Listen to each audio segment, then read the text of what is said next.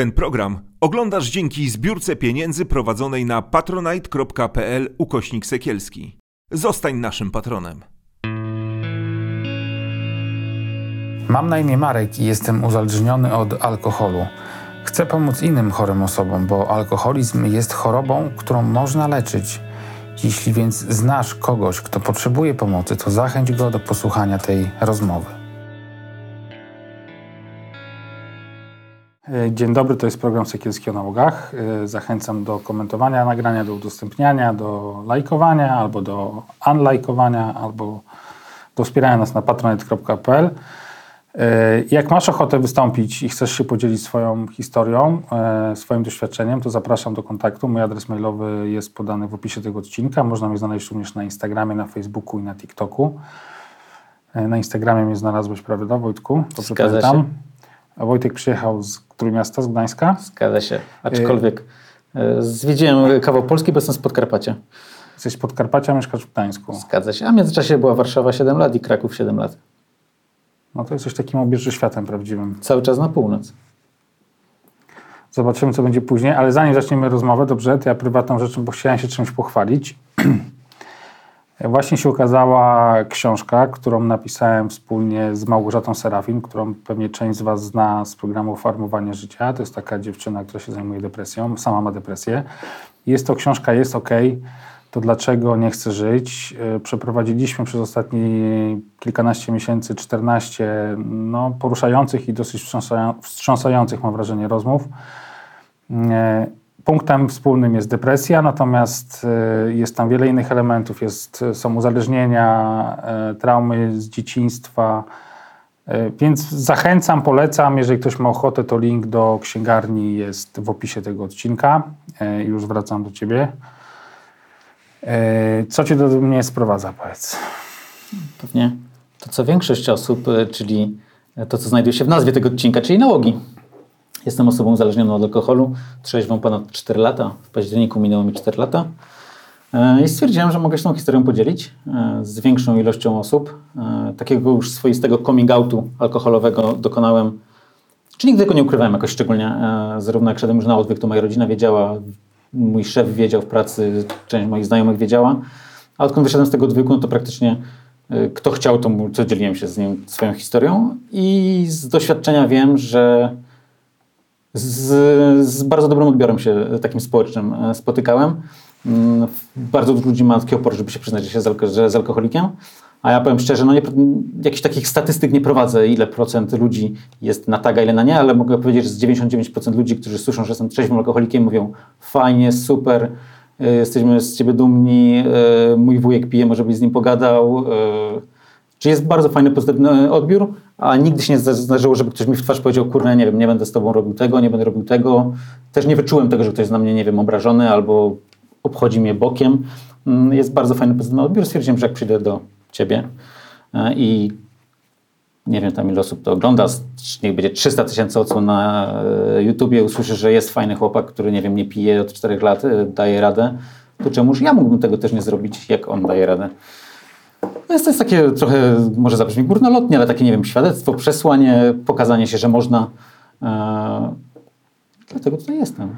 E, A jak już jesteśmy przy tym, przy tym coming outie, to e, pewnie miałeś, co? Dużo obaw, jak zacząłeś, jak pierwszy raz powiedziałeś komuś o swoim uzależnieniu, czy nie? Bo to jest takiej, no, mm, jest, jest to, to coś, co wiele osób uzależnionych gdzieś e, nie, nie jest w stanie przekroczyć, nie? Powiedzieć tak otwarcie. Poza, Myślę, tym, poza tym, naj- tymi najbliższymi, czyli tam partnerce, partnerowi, dzieciom, nie wiem. Znaczy powiem tak, yy, ja mam taką dość specyficzną sytuację, yy, bo ja pracowałem, siedem, mieszkałem 7 lat w Warszawie i to był taki okres, kiedy już piłem coraz więcej, coraz więcej, coraz więcej i w takim momencie szczytowego, można powiedzieć, mojego picia, mój szef, yy, którego serdecznie pozdrawiam, bardzo mądry facet, do tego dojdziemy, yy, zaproponował mi przeniesienie do, do Gdańska. Powiedział, Wojtek, może cię nic nie trzyma w Warszawie, to przeprowadź do Gdańska, a ja byłem na takim etapie życia, że gdyby mi powiedział Radom, to bym pojechał do Radomia, a powiedział Gdańska, to już w ogóle nie wiem, super, nie dość, że Gdańsk, awans, e, i też nad morze, więc wszystko się zgadza. E, No ale to już był taki dla mnie też gwóźdź do trumny, bo wyprowadziłem się z Warszawy, to było troszkę takie ucieczkowe, no bo zostawiłem tutaj wszystkich, e, których przez 7 lat znałem.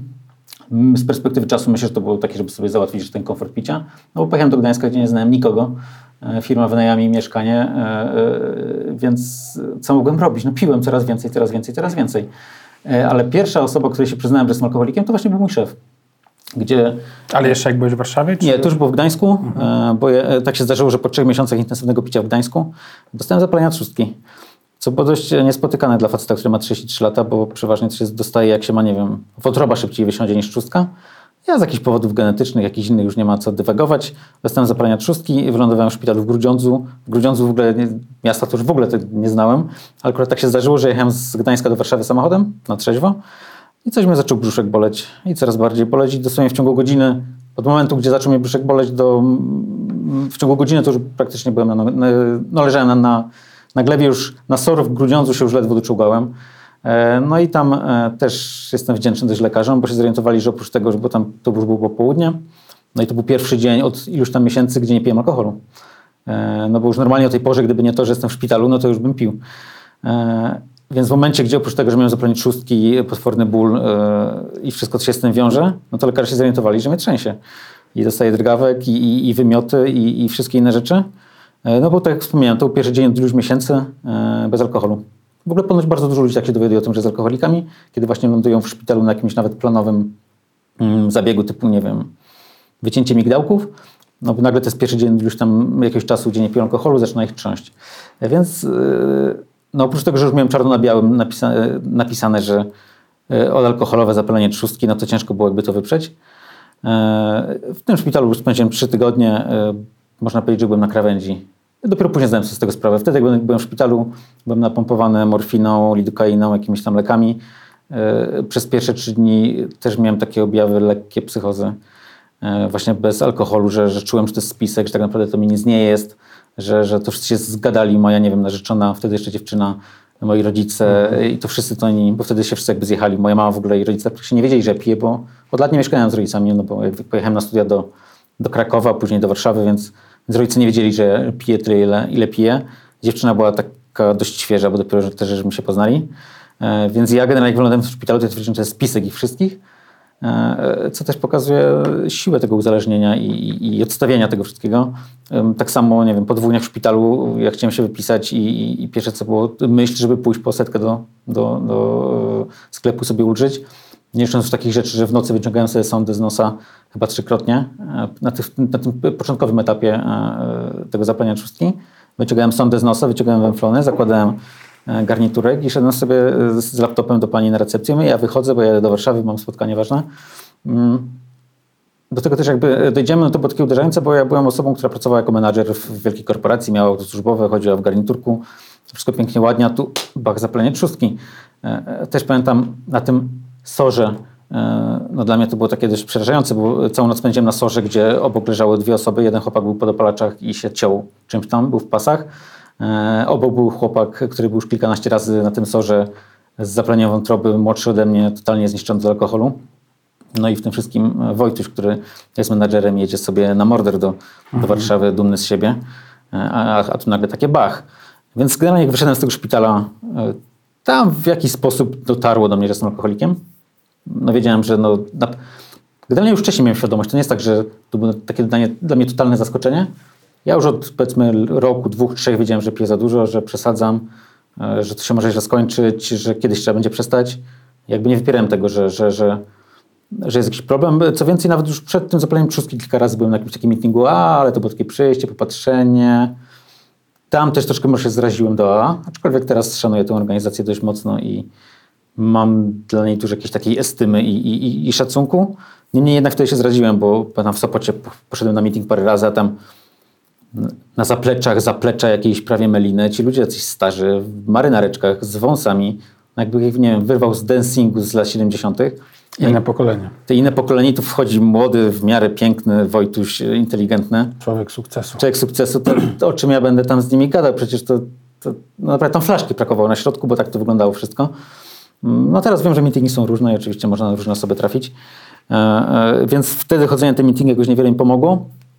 Też tuż przed zapaleniem trzustki miałem próby e, niepicia, gdzie stwierdziłem, dobra, oczywiście codziennie miałem próbę niepicia, mm, aż do mniej więcej do godziny 14, gdzie przychodziła godzina 14 i, i, już rękami tak chodziła, więc żeby kubek odstawić, to już trzeba było dwoma rękami odstawić. Pod na czole i wszystko, dobra, to to może setkę. No to generalnie piłem dużo, bo piłem pół litra, 0,7 litra dziennie. Miałem taką dość też sporą tolerancję na alkohol, e, ale też nie byłem jakby agresywny potem. To było picie w domu, ja się nie szwendałem po knajpach, nie jeździłem taksówkami. Towarzystwo nie potrzebne. Lubiłem sobie swoje towarzystwo, bo jakby w zupełności mi wystarczało i, i po prostu piłem, aż padłem na kanapie i, i wstawałem rano. Mm. Więc raz, że miałem właśnie te mm, wizyty na meetingach, dwa, jak już stwierdziłem, że chcę przestać pić, to moja dziewczyna, teraz już narzeczona, e, stwierdziła, no to dobra, no to bierzemy cię do psychiatry, no nie? I wziąłem je do pierwszego psychiatra, jaki był w Gdańsku, e, e, gdzieś tam wyszukany na znany lekarz, mm, bo stwierdziłem, że potrzebuję jakichś medykamentów.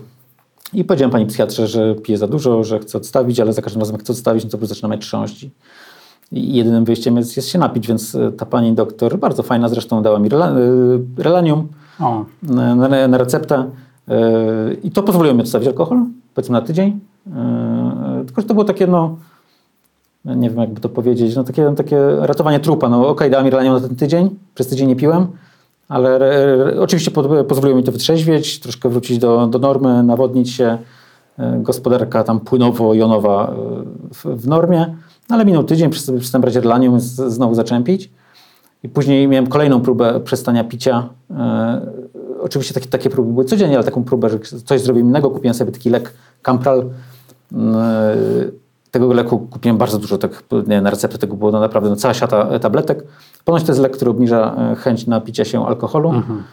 Niemniej jednak nie wiem, bo nie miałem okazji go spróbować, bo chyba właśnie to było gdzieś okolica chyba czwartku i stwierdziłem, dobra, to zacznę brać od poniedziałku, no bo jeszcze weekend, jeszcze do tej Warszawy jechałem. No i nie zdążyłem tego Campral brać, bo już jadąc do Warszawy, bach, trzustka. Trafiłeś do Grudziądza. Trafiłem do Grudziądza. Ponoć bardzo dobrze trafiłem, bo to ponoć bardzo dobry szpital e, jest. Ponoć gdybym trafił, nie wiem, do, do Tczewa albo gdzieś do Świecia, to było gorzej. W sieci jest bardzo dobry oddział odwykowy swoją drogą w psychiatryku. Całkiem możliwe, za, za to Grudziądz jest dobra gastro, gastrologia. E, I co, wychodzę sobie ze szpitala po trzech tygodniach, chudszy chyba z 15 kg. E, troszkę przerażony, aczkolwiek nie jeszcze z takim, nie z takim przekonaniem, że nie jestem alkoholikiem. Wtedy pamiętam, wychodząc z tego szpitala... e, A ile, pan- ile, ile czasu spędziłeś w szpitalu? Trzy tygodnie ponad. Trzy tygodnie. I to, no nie jest to miła... A byłeś, byłeś już tak fizycznie, byłeś otruty Fizycznie odtruty byłem, bo Ale właśnie... co, i wyszedłeś i była myśl od razu, żeby ten, żeby kupić, tak? Nie, Wódkę? nie, nie. Wtedy wyszedłem z taką bojaźnią, bo wiedziałem, że byłem e, na krawędzi. No i pan doktor wypisując mnie No bo co, czym groziło zapalenie trzustki? no śmiercią. Czy to było takie zapalenie, ostre zapalenie trzustki, gdzie też miałem, nie wiem, zapalenie jakiegoś tam płyn w, e, w płucach. No to było takie bardzo mocne zapalenie organizmu. Kojarzę, może jest taki stan CRP, to się nazywa, e, to jest tam norma jest do 5 i miałem 416. No to była taka już na krawędzi zejścia. Sami lekarze mówili, że mm, no to było tak pół na pół, że mogłem z tego jakby nie wyjść.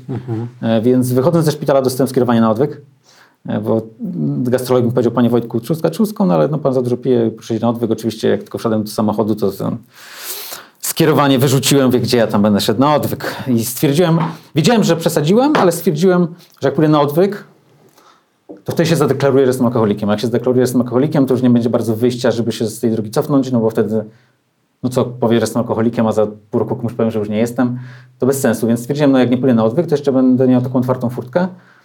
Yy, Wiedziałem, że przez cały rok nie mogę pić, yy, potem zapalenie trzustki, w ogóle dieta jest dość taka, o tam, ryż, ryż na wodzie i przynajmniej na samym początku. Mm, Więc stwierdziłem, że, że, że wytrzymam przez ten rok. Jak wytrzymam przez ten rok, znaczy, że jakoś tam sobie radzę. No niemniej jednak minęło może z dwa tygodnie, minęło może z miesiąc, minął po tym wyjściu ze szpitala. Wyszedłem ze szpitala w grudniu, no w styczniu już się napiłem. Eee, a ja nie piłem nigdy tak, że setka, tylko jak piłem, to piłem mówię, pół litra, 0,7. Eee, śmieszne. Teraz z perspektywy czasu jest to, że nigdy nie kupowałem od razu pół litra albo 0,7 albo litra, tylko kupowałem po setce e, z taką nadzieją idioty, że ta setka tym razem wystarczy. I tak chodziłeś do tych Tak, żabek, więc, tak? więc zamiast kupić połówkę, to już ekonomicznie w ogóle było bez sensu, Tak. więc zamiast kupić tą połówkę i, i, i, i, i się napić w domu, to chodziłem to setkę, to setkę, setkę, myśląc, że to będzie ta ostatnia. E, nigdy nie była, więc zawsze kończyło się zgonem, więc mm, w tym styczniu zapiłem raz, drugi, trzeci. E, no i stwierdziłem, kurczę, no coś już tu nie gra, no nie? Coś już tu nie gra, no, jak tu masz na, czarno na białym napisane, że, że, że zapalenie trzustki, no to powinno ci jakoś tam otrzeźwiło mnie to troszkę. W ogóle tak z perspektywy czasu to zapalenie trzustki było jakimś takim otrzeźwieniem, bo myślę, że gdyby nie to zapalenie trzustki, jest duże prawdopodobieństwo, że piłbym do dzisiaj. A mia, mia, miałeś jakiś taki lęk, ci się uruchamiał paniczny, jak, jak piłeś już po tym wyjściu ze szpitala? E, Lęk, może Bo świadomość miałeś, nie? że kurczę, balansujesz po ciężkim Wiedziałem, że balansuję. Y, Nie był to lęk, to bardziej takie rozżalenie nad sobą. Generalnie jestem taką osobą, która nie pamiętam, kiedy płakałem na trzeźwo. Myślę, że to było z 20 lat ponad temu. Dobra, pamiętam, ale to było dawno temu, 20 lat temu. I to jest jakieś takie zamknięcie emocjonalne moje, nad którym pracuję. E, e, jedyne momenty, kiedy płakałem w ciągu ostatnich 20 lat, to były po alkoholu. Zwłaszcza w tej takiej ostatniej fazie, gdzie wiedziałem, że już nie mogę pić, a, czy na przykład po tym wyjściu ze szpitala, a jednak zapijałem. Takie, takie użalanie się. To było takie użalanie, takie ulewanie się emocji, wylewanie się emocji, takie bezsilność, takie rozżalenie się nad sobą. A co myślałeś, że tak? co, jestem taki biedny, że ja nie mogę pić, tak? W tą stronę?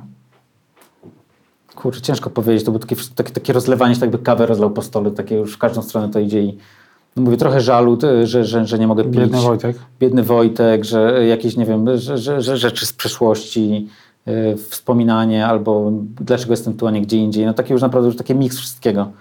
Yy, I wtedy teraz wracając do jakby historii, no to był gdzieś tam styczeń, raz, drugi, trzeci zapiłem, gdzie wiedziałem, że ta trzustka, no to naprawdę, no już drugiej szansy nie będę miał. Trzustki się nie da przeszczepić, chociaż chyba teraz przeszczepiają już tak od bidy. Nawet słyszałem ostatnio, że wydrukowali chyba trzustkę na drukarce 3D. i Coś czuję, że mógłbym się nie, w, w kolejce bym się nie załapał do NFZ. Ale 4 lata temu mogło być to nieosiągalne. No. E, więc w jakiejś takiej akcie desperacji e, po pijaku e, napisałem maila do swojego szefa, a, a to było, mówię, gdzie ja e, w Gdańsku dopiero mieszkałem z 3 miesiące, z czego dwa spędziłem na L4 i teraz mam szefowi powiedzieć, że idę na odwyk znowu, jak dopiero co mnie awansowało do Gdańska.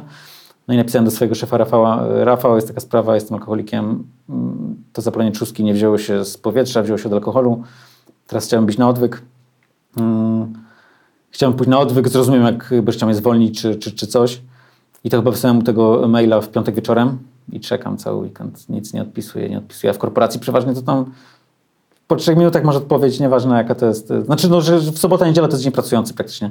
A tu sobota, niedziela nie odpisuję, nie, nie, nie odpisuję. Sobie myślę, kurna, to już tam na mnie szykuje pewnie jakieś wypowiedzenie albo coś grubego. Nie zdziwiłbym się. Naprawdę szczerze powiedziałem, że Rafał zrobisz jak będziesz chciał, zrozumiem cię. I, i, i, oddzwonił do mnie w poniedziałek i mówi, Wojtek, przepraszam, przecież nie odpisywałem tyle i w ogóle. Super, idź na odwyk, nie przejmuj się, praca na ciebie czeka, wszystko na ciebie czeka. No i dla mnie to było, dużo to dla mnie znaczyło, e, bo e, będąc na odwyku miałem spokojną głowę. E, Bo będąc na odwyku, ja e, od- odwyk robiłem w takiej miejscowości Grzebierin pod Wrocławiem. Kwestia totalnego przypadku, no bo moja dziewczyna była z tamtego rejonu, więc było mi to obojętne, gdzie będę robił ten odwyk. E, e, to zrobiłem taki spoiler alert, bo wyszło na to, że poszedłem na odwyk, ale dobra. Poszedłem na odwyk e, i miałem spokój w głowie, e, bo, bo wiedziałem, że nie mam nasrane w papierach, nie czeka na mnie wyrok, nie czeka na mnie, e, nie wiem, piątka dzieci w domu głodna, nie czeka na... Tylko, bo mówię, bo z takimi osobami spędzałem e, czas na odwyku, gdzie ten mówi, że jak wyjdzie, to musi odpracować 100 tysięcy, bo czepnął kogoś samochodem, na tego czeka wyrok, na tego czeka komornik, a ty nie ma pracy. Więc ja miałem taki fajny komfort, e, komfort wewnętrzny, że wracam, gdzie mam gdzie mieszkać, mam pracę, mam kochającą rodzinę. E, No lepiej chyba się trzeźwieje w takich warunkach, bez, be, be, No, bez tej presji. I, i, I co jeszcze bardzo ważne, ja idąc wtedy na odwyk, miałem już kupione bilety do Wietnamu na wyjazd i do Hiszpanii na wyjazd. I ja powiedziałem do swojego szefa, wiesz co Rafał, to fajnie się zgodziłeś na ten odwyk, to ja teraz sobie pojadę do Wietnamu, później wrócę z Wietnamu, później sobie pojadę do Hiszpanii, bo już mam kupione bilety, później wrócę z Hiszpanii, później pójdę na odwyk. A szef mi mówi, hola, hola, to nie tak. I fajnie, bo to był pierwszy raz od jakiegoś czasu, że ktoś postawił mi granice, takie ojcowskie trochę granice, że fajnie, zgadzam się, iść na odwyk, ale ten Wietnam i ten, Hiszpanię musisz odpuścić. E, wtedy może mnie to bolało, już nie pamiętam, to już No, na parę, pewno, parę, lat temu. wiesz, no, E, ale, ale, ale zaakceptowałem jakby, jakby tą narrację i poszedłem szybciutko na odwyk. E, jeszcze oczywiście w międzyczasie parę razy zapijając wcześniej, no bo trzeba się pożegnać z alkoholem i zrobić taką fetę. I, i, I e, mimo tego, że no jest taki wymóg, że jak się idzie do ośrodka odwykowego, to te 10 dni warto być trzeźwym. Prawda jest taka, że no nikt tego nie sprawdzi, no bo mogą sprawdzić, czy jesteś trzeźwy, czy nie, czy jesteś trzeźwy od wczoraj, czy od tygodnia, to, to tego nikt nie sprawdzi. Rozumiem, jaka jest jakby motywacja ośrodka, no bo nie chcą mieć kogoś takiego nieodporowanego, bo zacznie tam się telepać i fikać, a nie każdy ośrodek ma y, lekarza psychiatra jakby u siebie, tam, oczy- tam takiego nie było, więc jeszcze tak z trzy dni przed pójściem do ośrodka to jeszcze piłem. E, e, To trochę mam wrażenie, że tak bez przekonania tam szedłeś, co? Bez przekonania szedłem do tego środka. E, Myślę, że nawet wychodząc do środka, e, to troszkę było przekonania. Myślałem, że to będzie takie na jakiś czas, że Okej, ja wiedziałem, że nie mogę nigdy więcej pić, ale jakoś tak nie docierało do mnie, że jak wyjdę, to już nigdy nie będę więcej pił. Jakby nie przeżyłem tego żalu po stracie. Y, Cały czas miałem z tyłu głowy, no okej, no idę do środka, bo trzeba. Może trochę, nie wiem, dla spokoju sumienia, trochę dla szefa, trochę dla dziewczyny, trochę dla rodziców. Mm, ale nie miałem takiego przekonania, że Wojtek to jest koniec i, i, i na pewno się kiedyś jeszcze napije. No można powiedzieć, że wykrakałem. Bo y, wyszedłem gdzieś w marcu, nieważne kiedy, w kwietniu powiedzmy wyszedłem do środka po 6 tygodniach, y, zadowolony. Wyszedłem w, to był mm, czwartek, w czwartek wyszedłem, a w e, sobotę w tym ośrodku był taki zjazd rodzinny, taki, że można było się przyjechać, spotkać z terapeutą, że rodziny mogły przyjechać, dzieci, tam matka, mąż, kto kogo tam miał. Mm, No a teraz z tego, że wchodziłem dwa dni wcześniej, no to jakbym się już nie załapał na ten, takie spotkanie rodzinne, to, to ja stwierdziłem, dobra, to jak wyjdę w czwartek, to w sobotę wrócę tylko na ten, to spotkanie. E, No jak w czwartek wyjechałem, to w piątek już się nachlałem w Gdańsku, wypiłem tam z pół litra. Do dzisiaj nie pamiętam, jaka była moja motywacja, czy, czy jakoś lękałem, czy nie lękałem, czy myślałem o tym wcześniej. To jakoś zatarło się to w mojej, w, w mojej głowie. Niemniej jednak napiłem się bardzo szybko. Taki też rekord tego środka, że no bardzo szybko zapiłem po wyjściu. No i tak w sobotę przyjeżdżam do tego środka tam pod Wrocławiem, taki skruszony. E, Wiedziałem, że muszę, wiedziałem, że muszę to zrobić i, i, i wchodzę na tą salę, gdzie tam wszyscy siedzą w kółku, z którym jeszcze dwa dni temu byłem razem na terapii i się pytają, no i Wojtek, jak tam na, na wolności? Ja mówię, no kurczę, zapiłem. Eee, znaczy nie, fajne jest to, że nie miałem poczucia beznadziejności. Jakby nie, podszedłem w taką stronę, że kurna, zapiłem, to już wszystko psuł w dupę i już nic z tego nie będzie i, i, i po mnie i, i koniec, kropka. Tylko stwierdziłem, no dobra, no próbujemy dalej.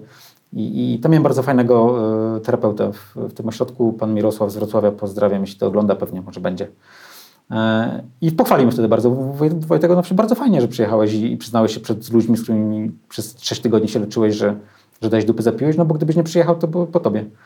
I też wszystkich, z którymi teraz ja e, spotykam się, doradzam, mówię, co powinni, czego nie powinni. No dzielę się swoją wiedzą, no to mówię, jak dasz dupę i zapijesz, to nie jest koniec świata. Pierwsze, co musisz zrobić, to się przyznać światu do tego i, i, i grupie, czy grupie A, czy grupie terapeutycznej, gdzie tam chodzisz, bo to kłamstwo cię zabije i, i pociągnie jeszcze bardziej na dno. Więc ja bardzo szybko zapiłem. To był powiedzmy gdzieś tam e, e, e, kwiecień, później tam jeszcze zapiłem pewnie jeszcze raz w maju, później ze trzy razy w, nie wiem, w sierpniu, później może ze dwa razy w wrześniu. Tak jeszcze w ciągu pół roku po wyjściu z odwyku jeszcze tak parę razy się napiłem w różnych okolicznościach. I była taka sytuacja, że zawodowo byłem we Wrocławiu. To był październik już, 4 lata temu ponad. E, e, Wiedziałem, że będę we Wrocławiu. No i w tym Wrocławiu oczywiście też się napiłem, bo to hotel. E, Ja sporo jeżdżę po, po Polsce. Ale miałem taki plan sprytny w głowie, bo ten mój terapeuta e, z mojego środka był z Wrocławia. Stwierdziłem, tak wjadę przez całą Polskę zawodowo do Wrocławia, to się spotkam z tym swoim terapeutą. E, Więc umówiłem się z nim na spotkanie. Powiedzmy, to, był, to była środa. W środę wieczorem się nachlałem w hotelu. W czwartek spotkałem się z tym panem Mirkiem. I co więcej, jak on się mnie zapytał, siedzimy tak jak ja teraz z tobą, jak mi idzie? Ja mówię, świetnie. Super mi idzie, w ogóle naprawdę tu narzeczoną mam, mieszkanie sobie kupiłem w Gdańsku, pieska wziąłem ze schroniska. Swoją drogą najlepsza decyzja w moim życiu to wzięcie psa ze schroniska po pijaku, naprawdę. E, Znaczy nie, że dobra decyzja, że go po pijaku, tylko najlepsza decyzja po pijaku to właśnie wzięcie tego psa ze schroniska. Nieważne. No i siedzę tak z Mirkiem, tak jak z, z, z tobą i mówię, super, fajnie, mieszkanie, dom, miłość z narzeczoną, fajnie w pracy. W ogóle się nie zamknąłem, że piję. Że dzień wcześniej się napiłem, że pewnie jeszcze we mnie alkohol Wstydziłeś się? E? Właśnie nie, to właśnie to jest jedna z rzeczy, która mi pokazała jakby siłę nałogu i siłę uzależnienia i i tej choroby alkoholowej. Ja w ogóle nie wiem, poczucia, że go komuję. Ja byłem szczery, uśmiechnięty, zadowolony z siebie. Naprawdę, byłem sobie nie, nie, Czy w, miałeś taki proces w głowie, ci przeszedł, że co, że takie picie raz tam na miesiąc to jest w nie ogóle pamiętam spoko? tego w ogóle, ale, ale, ale pamiętam, że wyszedłem z niego po prostu dumny z siebie i zadowolony i uskrzydlony, gdzie już miałem flaszkę w samochodzie, a wtedy jechałem z Wrocławia do e, Sosnowca. E, wiedziałem, że wieczorem znowu się napiję tam za te trzy godziny, jak dojadę. I chyba dlatego może byłem taki radosny, bo mój mózg mi podpowiadał, się cieszył na to. Już wiedziałeś, że będzie E, nagroda. Ale generalnie ukłamałem swojego terapeutę, patrząc prosto w oczy, płacąc jeszcze za to, bo to już było prywatnie e, i, byłem z siebie super zadowolony. I dojechałem do tego Sosnowca do hotelu, gdzieś tam pewnie o północy. Wypiłem jeszcze z pół flaszki i drugie pół wylałem. E, I to był ostatni raz w życiu, kiedy się napiłem.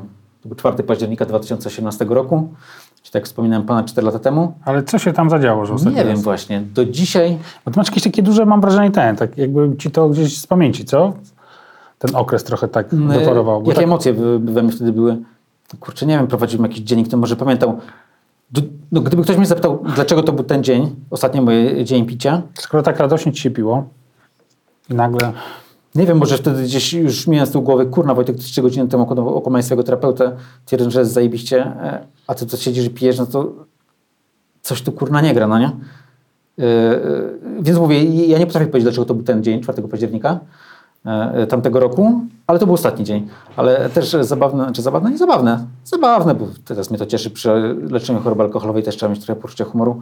Yy, Z trzy miesiące później zadzwoniłem do swojego terapeuty, do, do pana Mirka i mówię, panie Mirku, jak tam byłem pana w październiku i wiem, że tak świetnie jest, to ja pana okłamałem.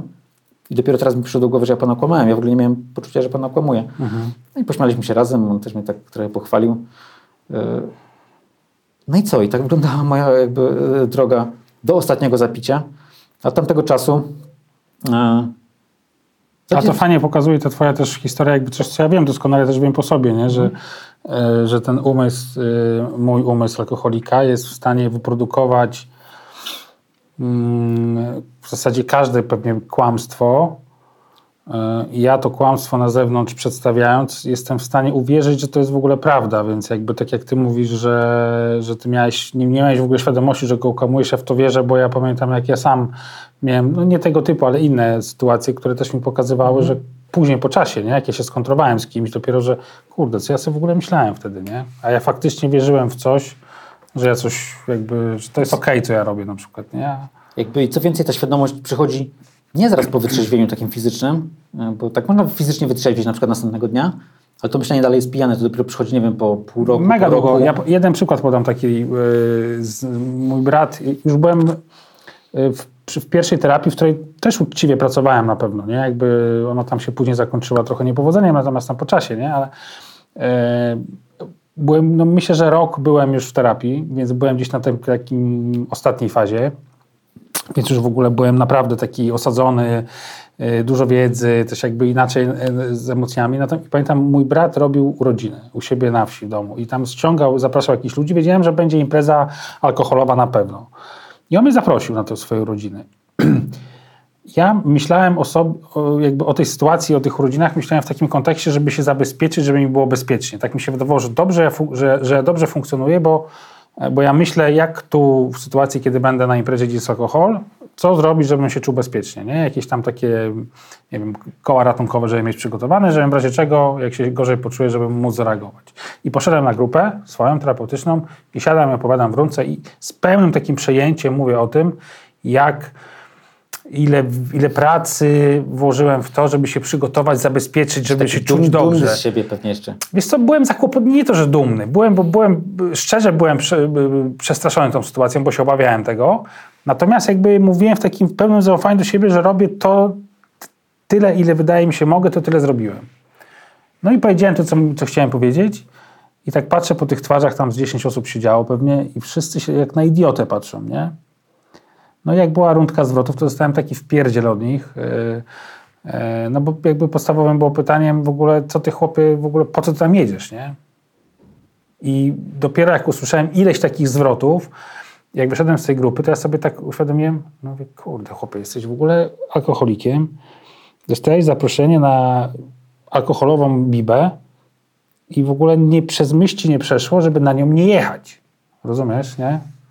To nawet nie była z ostatnich opcji, to tej opcji nawet nie było na stole, no nie? Nie było w ogóle na stole, nie? E, To, znaczy, to, to Ja jest- wierzyłem w to, co robię, nie? To, no, każdy z nas ma pewnie mnóstwo takich historii w głowie, gdzie, gdzie teraz z perspektywy czasu, no, głupio się tego przyznać, nie wiem, jazda po pijaku. No, 10 lat przed tym, jak piłem, jazda po pijaku wydawała mi się największą zbrodnią. Teraz też wydaje mi się największą zbrodnią, ale 5 lat temu potrafiłem wsiąść i te głupie 100 metrów pojechać do Żabki, yy, bo wypiłem już, nie wiem, 0,2. 100 metrów. Ja rozumiem, gdy był, no, czy nie rozumiem, ale gdy był na wsi, 10 kilometrów trzeba iść.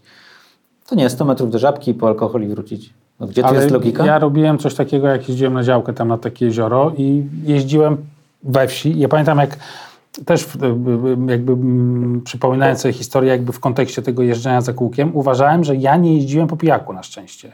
Miałem długi, długi czas takie przekonanie, mimo że ja wielokrotnie wsiadałem do samochodu, jechałem te 3 kilometry, bo sobie tłumaczyłem, że to leśna dróżka, że tam na asfalt wyjeżdżam tylko tam na 200 metrów i że to się nie liczy, nie? Taka pomroczność jasna. Nie no, to jest ten mechanizm iluzji i zaprzeczeń, nie? Który Zdecydowanie no, tak. Ja jestem w stanie się okłamać tak, jak nikt mnie nie jest w stanie okłamać, nie? I jeszcze w to uwierzę. Tak, nikt tak nas nie zrobi w chuja jak my sami. My sami, no. E, e, nie wiem, mo, może to było tak, że właśnie to okłamanie tego terapeuty, którego darzyłem du- dużym zaufaniem, jest naprawdę łebskim facetem. E, może to mnie jakoś tak wstrząsnęło. Ale wracając jeszcze do tego, co mówisz o imprezie, ja pamiętam swoje pierwsze wesele po wyjściu z odwyku, to było może z dwa tygodnie po wyjściu z odwyku.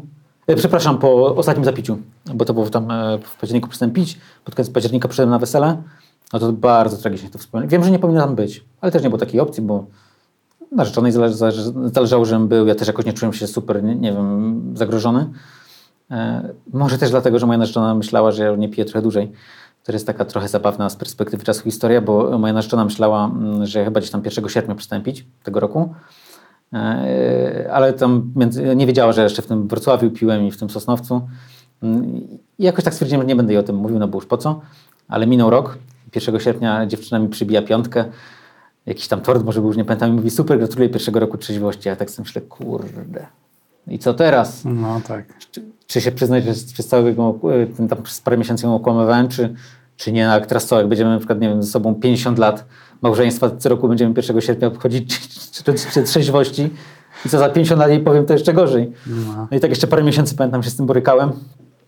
I, i, I pamiętam, że te, też na grupie, jakby, bo chodziłem na grupę terapeutyczną w Gdańsku, w Nowym Porcie, w środku leczenia terapii, uzależnień. I tak obgadałem to z ludźmi, mówię, no powiedz, no bo to bez sensu. No i, i przyznałem się, że to jednak ten tort to 4 października poproszę, a nie w sierpniu. E, No i właśnie przyszedłem na to wesele z nią i bardzo źle to wspominam. Tak jak nie płaczę, to tam prawie płakałem. I, i, I to też nie było takie z poczucia, że chcę się napić, tylko to wszystko jakieś takie emocje, gorąco, ludzie, to wszystko jakieś takie nijakie, taki brak nadziei, takie... Brak nadziei chyba był najgorszy, takie, że już nigdy, że... No żal po stracie taki, klasyk. Taki żal po stracie. No tak naprawdę ja chodziłem po prostu wokół tego miejsca, gdzie było to wesele, po prostu telepałem się. No, no, bardzo tragicznie się czułem. E, Ale powiem, teraz chodzę na wesela, alkoholowe nawet i czuję się świetnie. To- nie jest tak, że zachęcam, e, jak ktoś mnie słucha tutaj i, i się będzie wzorował na chłopaku z internetu, że chodzi na wesela. E, To jest wasz wybór. E, Ja teraz chodzę na wesela, gdzie jest alkohol i jak, nie wiem, jest godzina 22 i czuję, że już nie mogę dogadać z ludźmi i, i się robi nudno, to po prostu wychodzę i nie mam z tym problemu. Plusem nie picia jest to, że zawsze możesz wziąć samochód i, i, i pojechać, jesteś jakby niezależny. I co więcej, też może to jest dlatego, że mam fajnych znajomych i fajni ludzie mnie otaczają. Może dlatego, że jakby też społeczny odbiór tego się zmienia, ale byłem już na dwóch weselach, gdzie był stolik dla alkoholików e, i to nie był taki właśnie, że było więcej alkoholu, tylko że nie było go w ogóle. Dla alkoholików nie Nie pijących. pijących, bądź też takich, co już tam się trochę łamią. E, takie bardzo fajne wesele wspominam spod Krotoszyna, gdzie właśnie był stolik specjalnie dla, dla takich osób z problemem. Tam było nas z dwóch takich już niepijących zdeklarowanych, jeden taki tam zaraz po odwyku jeszcze ledwo odparowany. Też go tam nie powinno być, ale to już jego decyzja. E, I to było bardzo fajne, bo raz, że była fajna całkiem atmosfera, było o czym rozmawiać. mm, Kelnerzy nie przynosili alkoholu do stolika, nie było alkoholu na stoliku, nie było kieliszków na stoliku. To fajny chyba jest taki gest y, w kierunku swoich gości. Mi się No, to bardzo podoba. Świat się zmienia trochę. Świat się zmienia, Polska też się zmienia. E, I co? No jak ja sobie ostatni raz zapiłem, no to miałem świadomość, że jakby leczenie choroby, mojej choroby alkoholowej to skończenie odwyku sześciotygodniowego to jest początek, a nie koniec.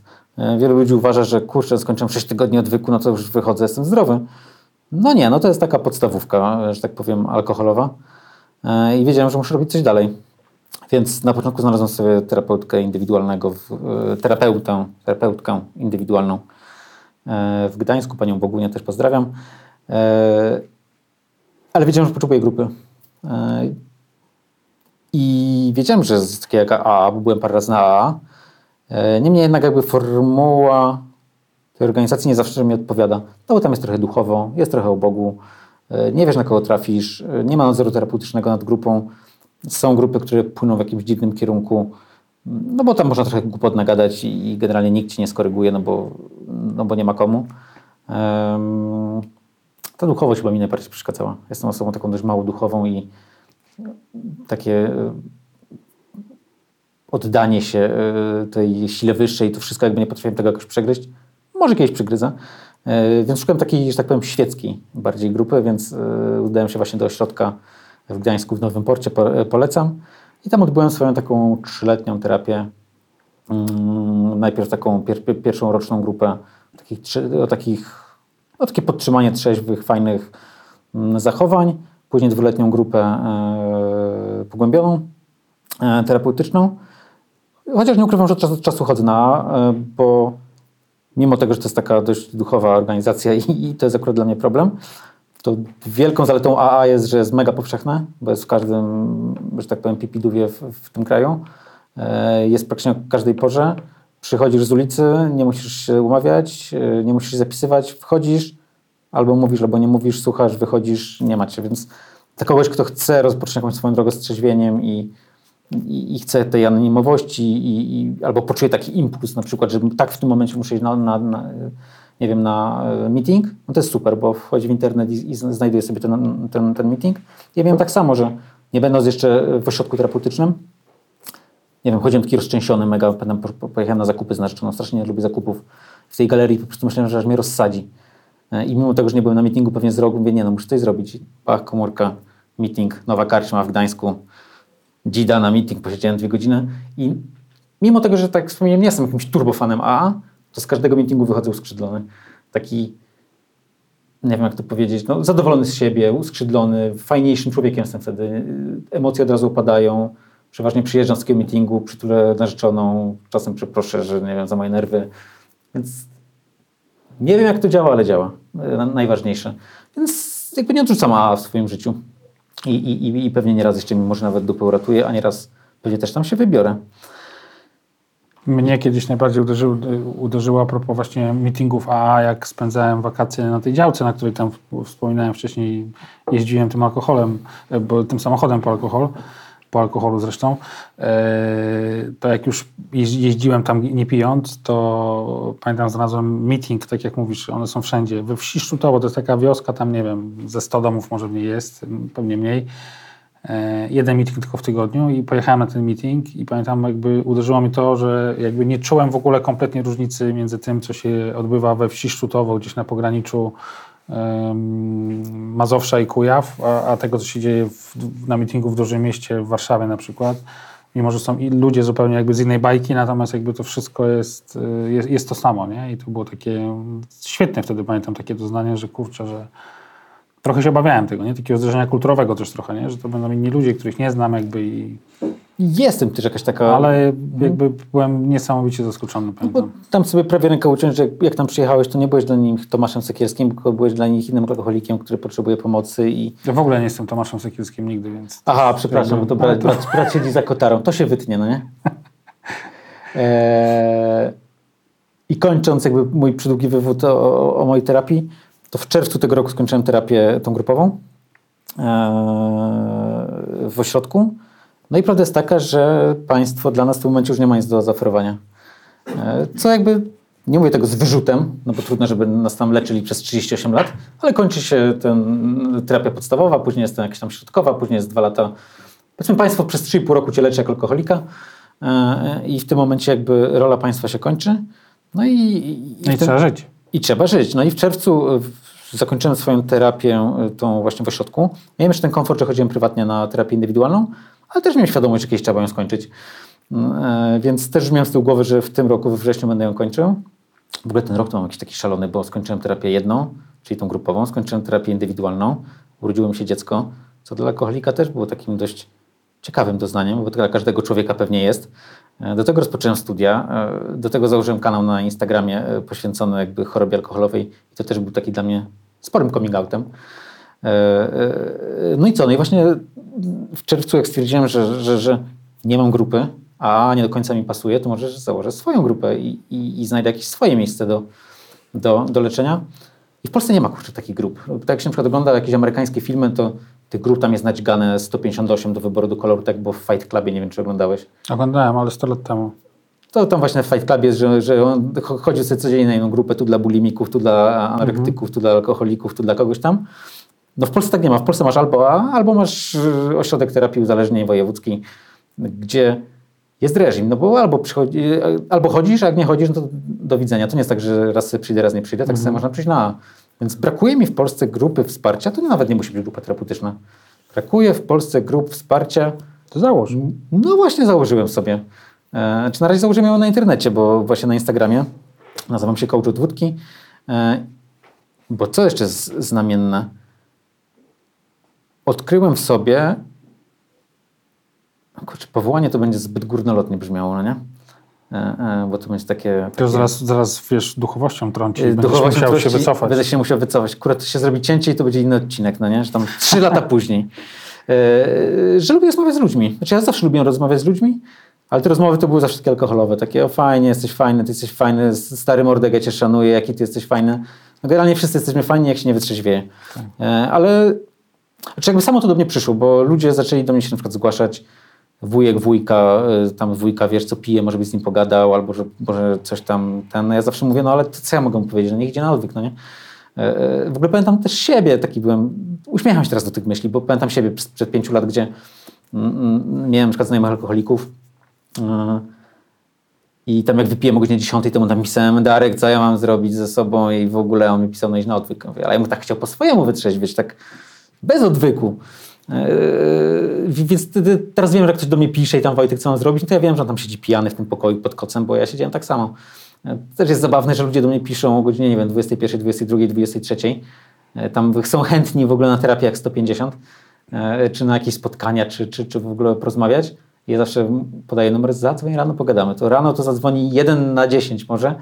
Ja też to rozumiem, bo rano człowiek wytrzeźwieje, emocje się tam znowu jakoś tak wciągną, to rozrzewnienie i żal nad sobą jakoś tam się schowa. E, I odwagi też oczywiście mniej, więc, więc rano już mało kto dzwoni, ale jak dzwoni, to znaczy, że chce i, i mu zależy. E, Więc też jakby niesiony falą y, tych pozytywnych jakby y, kontaktów. Znaczy, że, że ktoś chce się ze mną skontaktować i, i moje słowa uważa za jakieś tam, nie wiem, sensowne, w miarę ważne, dające nadzieję, dające motywację, to założyłem sobie kanał na Instagramie e, jako coach od wódki, bo stwierdziłem, mm, z coachingu się ludzie śmieją, ja też się śmieję z coachingu trochę. Śmieję się z takiego coachingu ala business coaching, czy jakiś tam mindfulness coaching i tego typu inne rzeczy. Tego na Instagramie jest odpyty, no nie? Czy na, w ogóle wszędzie tego jest od, groma. Mm, ale stwierdziłem, że jeśli coaching jest narzędziem do osiągania jakichś celów, to czemu żeby tym celem miało nie być nie picie? Czyli takie trochę obdarcie trzeźwienia z tej sfery duchowej, takiego, tak powiem, po swojemu. No bo nie każdy musi w sposób duchowy przeżywać swoje trzeźwienie. Może to robić w bardzo techniczny sposób. Mm, I, i, i, i stwierdziłem, czemuż by nie. Na zachodzie ponoć to gdzieś tam raczkuje, u nas będzie raczkowało pewnie za 5 lat. Zobaczymy. E, więc założyłem sobie swój kanał i dla mnie to też jest jakiś form, forma terapii. Aczkolwiek bardzo na siebie staram się uważać, żeby nie zgubić tego jakby celu e, trzeźwości. Ale samo to, że rozmawiam z ludźmi, założyłem właśnie tam swoją grupę, gdzie grupa jest darmowa, anonimowa. Jest- Jestem z tego dumny, że ta grupa jest bardziej anonimowa niż AA, bo nawet nie trzeba na nią przyjść. Nie trzeba włączać kamerki, nie trzeba wpisywać niku. Możesz wpisać Kasia78. E, nie musisz się odzywać.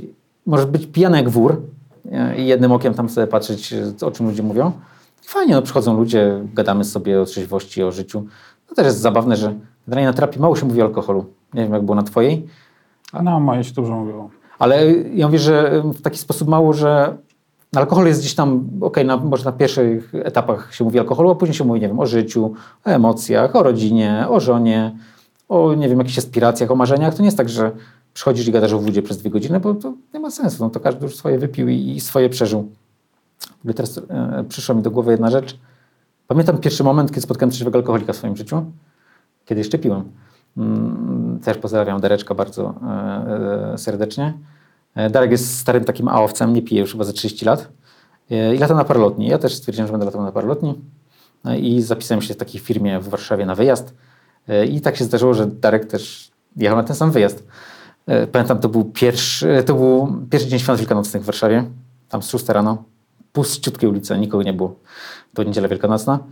A ja już tam pewnie z dwie setki miałem wypite w, we krwi, no bo mieliśmy jechać busem do Grecji. Stwierdziłem, co możesz ośmiu chłopa robić w busie jadąc do Grecji? No pić będziemy, no? I, i, i, i taki już wypity by- byłem. E, bardzo wysoką tolerancję na alkohol wtedy miałem. To był takie już pół roku przed zaplaniem trzustki. To, tak, tak jak wspominałem, to było 0,7 litr dzień, e, dzień w dzień. E, no i powiedzmy już taki wypity wsiadam do tego busa, uśmiechnięty, uradowany, z, z flaszką za, pod, pod, pod tym, pod pachą. E, I do chłopaka obok, który siedzi, którego oczywiście nie znałem, e, napiłem się. Mówi, nie jestem alkoholikiem trzeźwym, a ja uuu, zepsuł mi komfort picia. Tak fajnie się jechać do Grecji, a ten już tutaj tak coś zamącił. Mówię, dobra, nieważne, to z tym nie gadam. I z, z drugiej strony siedział drugi Marek. I mówię, to może jednego wypijemy. Nie, nie piję z alkoholikiem. Ja myślę, no kurna, no, co za wyjazd. I, I to był pierwszy moment, kiedy ktoś mi powiedział, że jest trzeźwym alkoholikiem. I to był też moment, gdzie ja zacząłem w sobie jakoś tak pracować, że kurna, może coś za dużo, może coś tu nie gra, może... No zadziałało to na mnie, więc myślę, że jak ileś tam osób mnie zobaczy, czy na żywo, czy, czy, czy w internecie i, i zobaczy, nie wiem, fajnego, uśmiechniętego faceta z, z żoną, z dzieckiem, z, z pasją, stwierdzi, kurna, może ja też tak mogę. Mm. Też chciałbym jakby trochę powalczyć z takim stereotypem. Okej, może to jest stereotyp w mojej głowie, a, a nie w głowie każdego Polaka, więc z takim swoim stereotypem, że trzeźwy alkoholik to jest taki, no jest smutnawy pan Smutas. po 50 z wąsami, w marynarce z lat 80., y, chodzi do kościoła y, cztery razy w tygodniu, ma wpiętą, nie wiem, taki Maryjkę i, i no nie wiem, taki Lech Wałęsa i z, połączony ze Świadkiem Jehowy. No kurna, no, no nie chcę być takim alkoholikiem, chcę być kurna, nie wiem, fajnym, przystojnym, sympatycznym, dumnym z siebie, trochę się chwalącym, y, trochę potrzebującym atencji, z pasjami, f- facetem, który po prostu żyje. Takich alkoholików ja spotykam na pęczki. No, no większość znajomych, których mam, to są właśnie ludzie, nie wiem, koło 40, czyli jeszcze młodzi, piękni i, i kurna, można być, naprawdę, będąc alkoholikiem, można mieć dużo fajniejsze, trzeźwym alkoholikiem oczywiście, można mieć dużo fajniejsze życie niż miało się wcześniej, bo dzięki swojej chorobie trafiasz na terapię, a dzięki terapii poznajesz siebie. To też patetycznie zabrzmiało. Ale to nie, to bardzo ładne zakończenie z tej rozmowy uważam. Tak? Tak. I tutaj Super. postawimy kropkę. Dziękuję Ci, że przyjechałeś do mnie. Ten program oglądałeś dzięki zbiórce pieniędzy prowadzonej na patronite.pl ukośnik sekielski. Zostań naszym patronem.